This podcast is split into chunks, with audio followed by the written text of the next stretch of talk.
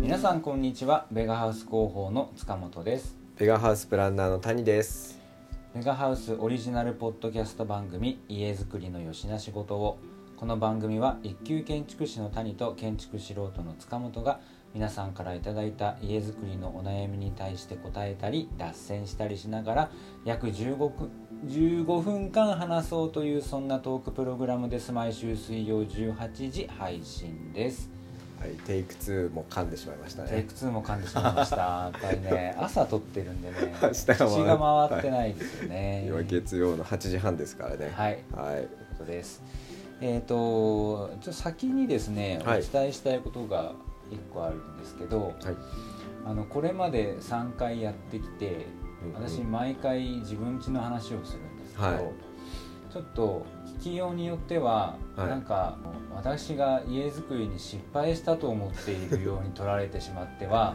はい。私の家を建ててくれた工務店さんに非常に悪いなとそ思ういまでしてすね。ウィンウィンでいきましょうね。ウィンウィンで。はい、そうです決して私は失敗してないですので、ははいいただいろいろこうき立てたと立てたという経験からこういう気づきがあったよっていう話はい。なんで家づくりの先輩としてそうそうそうそうその中で出てくるこういうなんかちょっとした失敗だったりとかっていうのは多分みんなそれぞれ抱えてると思うんですよ。そうですよね。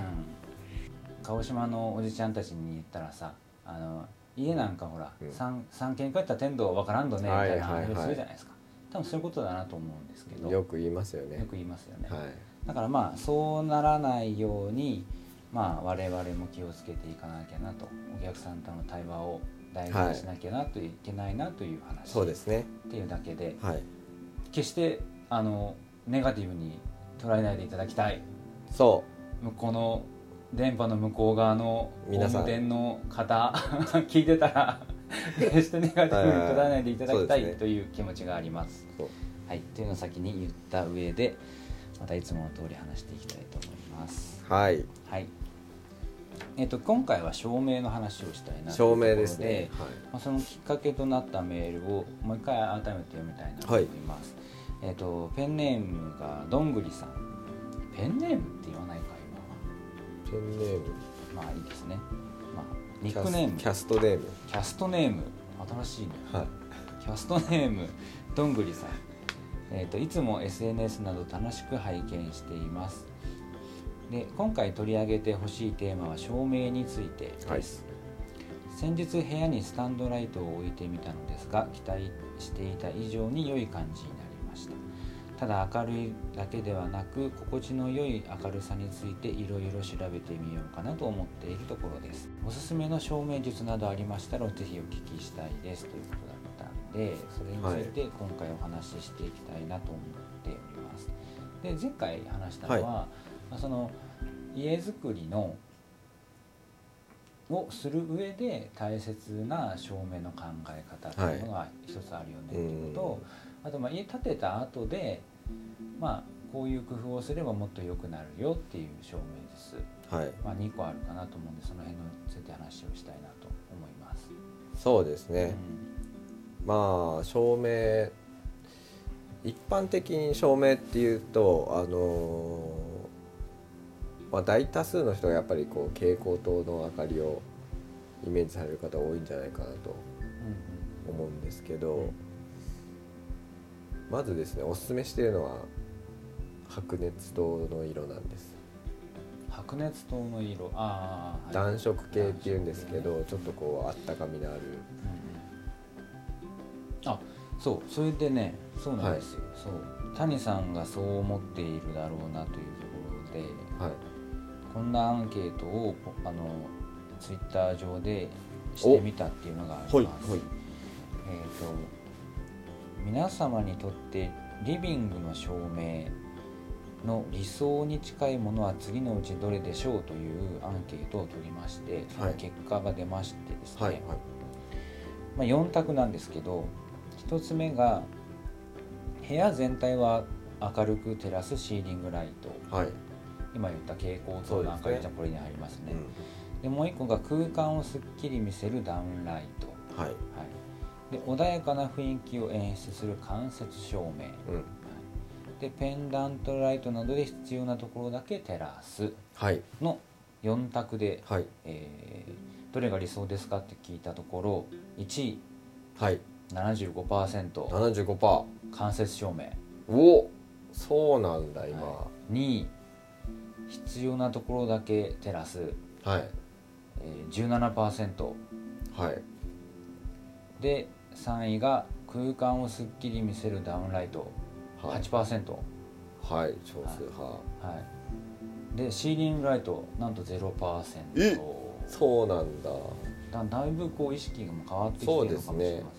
まあ結構いろんなこう写真インスタグラムとかでし家づくりについて調べてる方はやっぱ照明の方法なんかも多分一緒に見てると思うんですけどそそうですねれでいい雰囲気のちゃんと勉強されてらっしゃるということですね。うんうんうんってなってくるとじゃあ間接照明かペンダントかダウンライトかうんあとね、うんそれとあのメールにもありましたけどはいあのなんだろうスタンドライトみたいな、はいなんだろう自分でいかようにでもこう移動できたりとうか、んうんそうまあ、後付けでできる照明も、まあ、一個あるかなとは思うか思うんですけどそうですねどれがいいっていうのはやっぱりないんですけどどれもいいです実際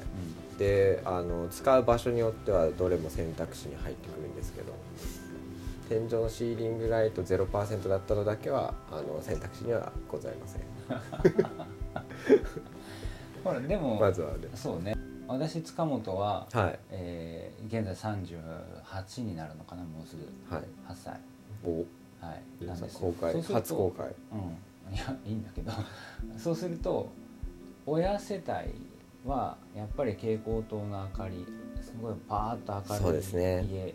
なんで僕もそういうリビングで育ってきたから、はいなんとなく最初はそういうイメージだったんですけど、はいまあだんだん変わってきましたけどだからそれこそ親が来たら「暗」って言いますもんね、うーんうん、だからそうそれでもうちあの竣工当初よりはもうライトもだいぶ減らしてるし、はいなんでそれでそれでもあの家帰った時50%くらいしかつけてないんですけど、はいはいあの親が来た時はもうフルでつけますもんあーね全部の明かりをつけるあなるほどなんかそこのやっぱ世代間の違いみた世いな代は違うとそうですねその全体を明るくっていうのがですねやっぱりこう戦後からの流れっていうのがあってで昔のその戦時中はやっぱり明かりがない時代があったんですけどその時に暗い生活を送られてた方々うまあえー、と私たちからするとおじおじいさん世代んうんうんからさらにその上とかなってくると思うんですけどその方たちがずっと暗い中で暮らしていてでやっとこう戦争が終わりましたと。でやっぱこう明るい暮らしをしたいよねっていうことでうんものすごい明るいこう蛍光灯を家全体を照らして過ごしていこうっていう文化がまあ始まっているとうんうんそこがまずはスタートうんうんうんのようです、うん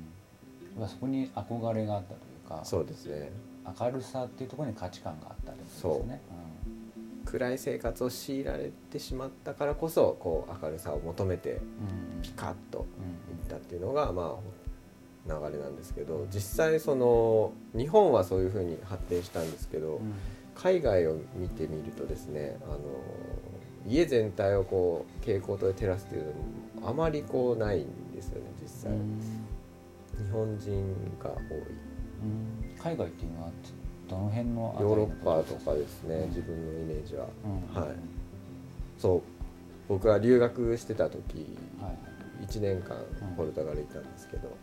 その友達の家とか行くとやっぱ蛍光灯使ってる人いないんですよねうんで何を使ってる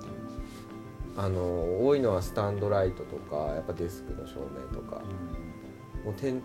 壁につけてるのはないですっていうのがまずあの家の作り方として、えっと、石造りとか石を重ねて作る作り方が多いんでうん昔からずっとあって、で新築はそんなに立たないんですようんうんでその中でこう自分らしい照明みたいなのみんな探していくんですけどそれを考えた時にこう設置型の照明はなくて設置型というかこう建築に付随する照明は限りなく少ないああそうですねはいでインテリアとしてこう持ち運べる照明とか引っ越しできる照明っていうのをみんな使ってるっていう中でスタンドライトデスク照明が多かったでそれは色合いとしてはやっぱりこう暖色系の色なんですけどでそれがですね雰囲気がいいんですよやっぱまた。でそういう文化の中で空間づくりの雰囲気がいいのでで日本のその今のアンケートからも分かるように照明の流れっていうのがだんだんそっち方向に来てるのかなっていうのを今回のこのアンケートで感じました僕は。うんうんうんなんかあの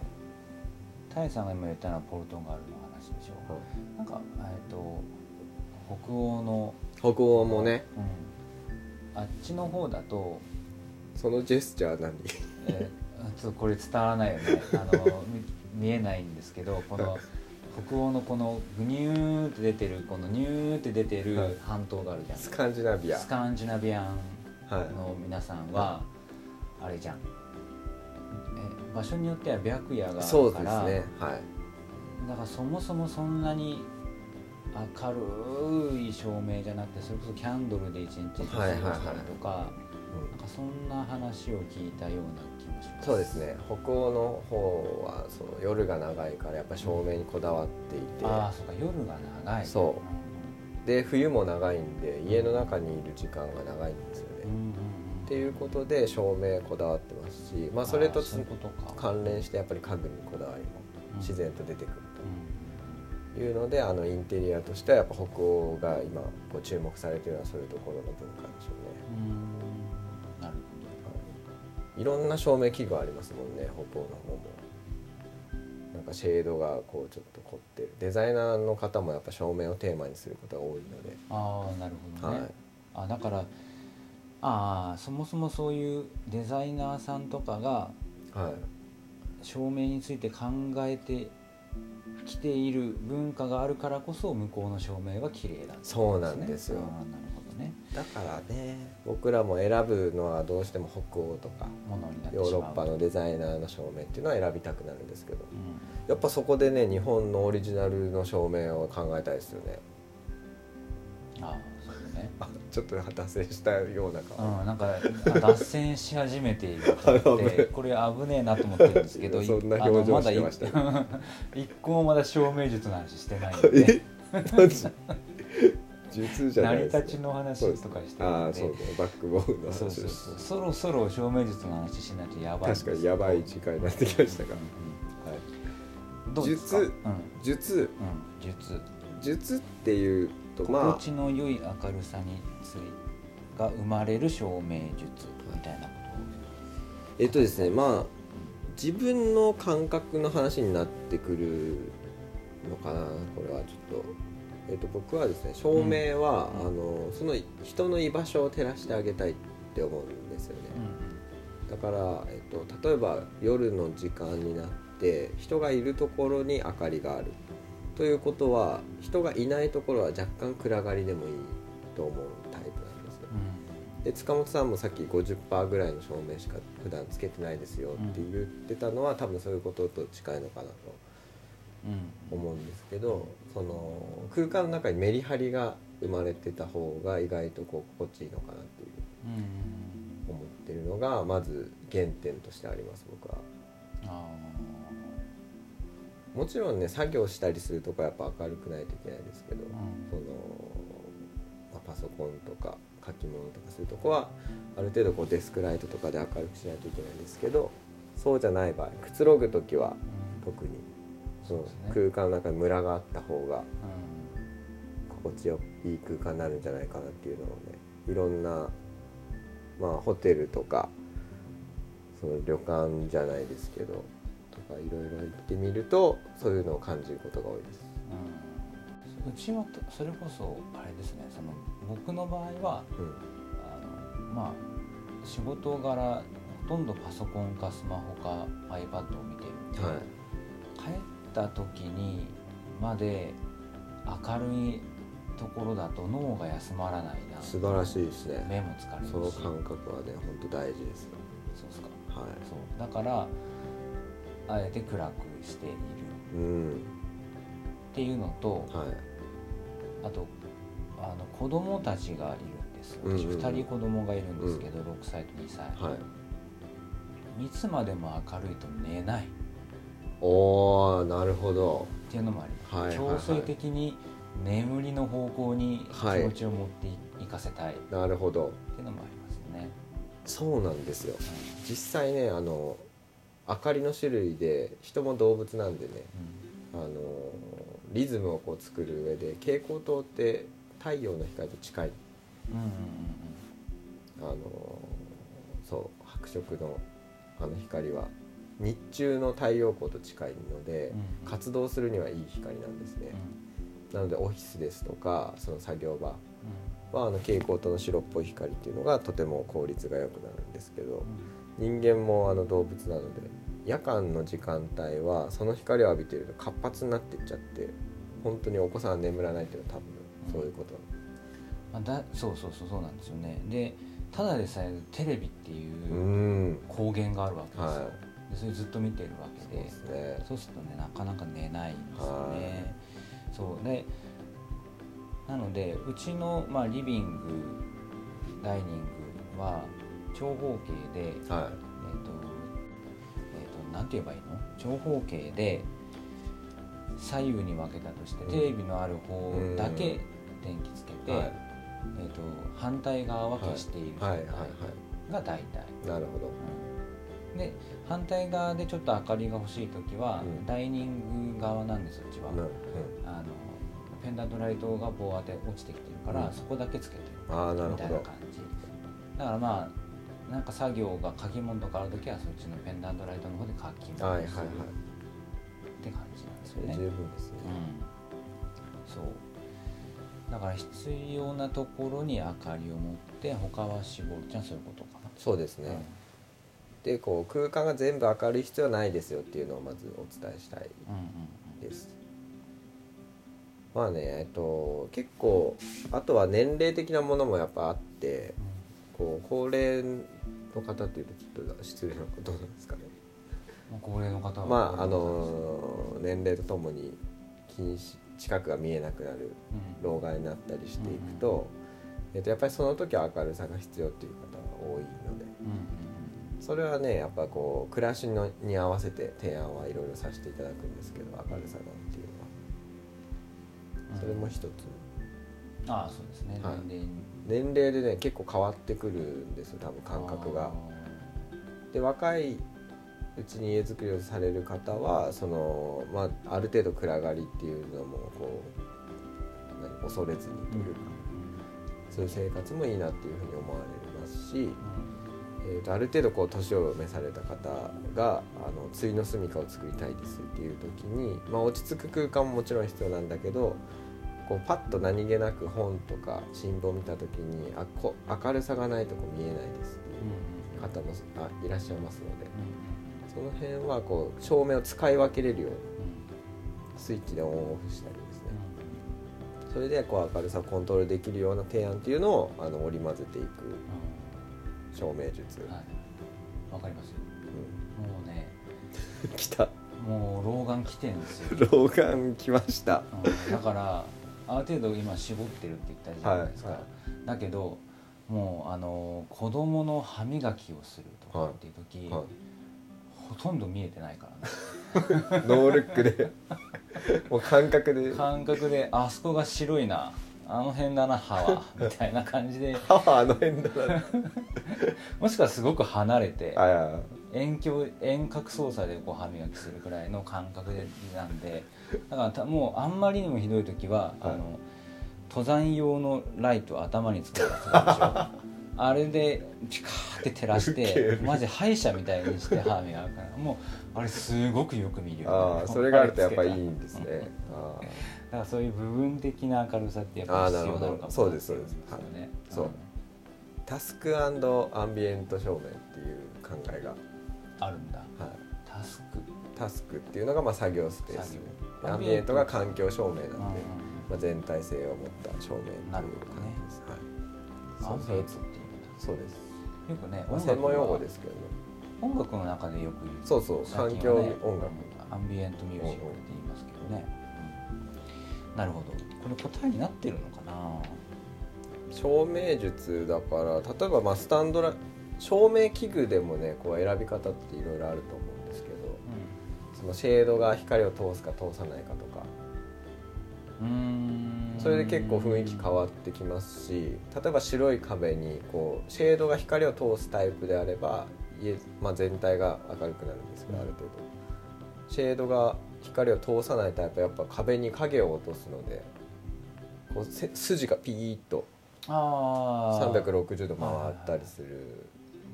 しますしシェードになんかちょっとこうデザイナーが照明デザインしたものでこう穴が開いてるのとかはなんかこうポツポツが見えたりとか例えば塔を編んだとか竹を編んでるシェードだったらそれがこうバーッと模様として見えるああなるほどね光そのものがそうですね楽しみはいの一つになっているそうですね選びう方んなんかそうですねその照明の探し方とかあありますかその探し方、うえっとねん素人が照明探してしまうとどうしてもいもうフライミーとかに捕まっちゃうわけですよ、捕まっちゃいますようね、ん、そこからのもうちょっとこうなんだろうクロート的照明の探し方とかフロート的照明明探し方まず何をその場所でしたいかっていうところから入っていった方がいいか見た目よりも、な見た目よりもだから例えばご飯を食べるスペースで例えばうーんとどうですかね吹き抜けの空間にダイニングがありますうんでえっ、と、まあ、人がいるとこだけ照らしたいっていうのがまあ考えの中に僕の中にあった時うんにうん例えばそのシェードがこう乳白ガラスだったらこう吹き抜けも綺麗に照らされるとかああ要は傘タイプじゃなくてそうですね上上の方にも明かりを、が漏れるタイプであれば、は吹き抜けの天井も照らしてくれる、はい、でしかもその照明の高さの設置高さうんっていうのをちょっと低めに設定してあげるというかあーよく頭を打つやつですそうですそうです ガラス注そう意です、ガラス注意工事中ねうんこう頭を打そうっそうあて笑れっちゃテーう人ブルもいがま来するからと当たらなくなるんですけそどうそうそうテーブルない状態でぶら下がってるとよく頭を打ちそまうす普通に当たる高さですからね、僕はもい一回頭打ちましたけど、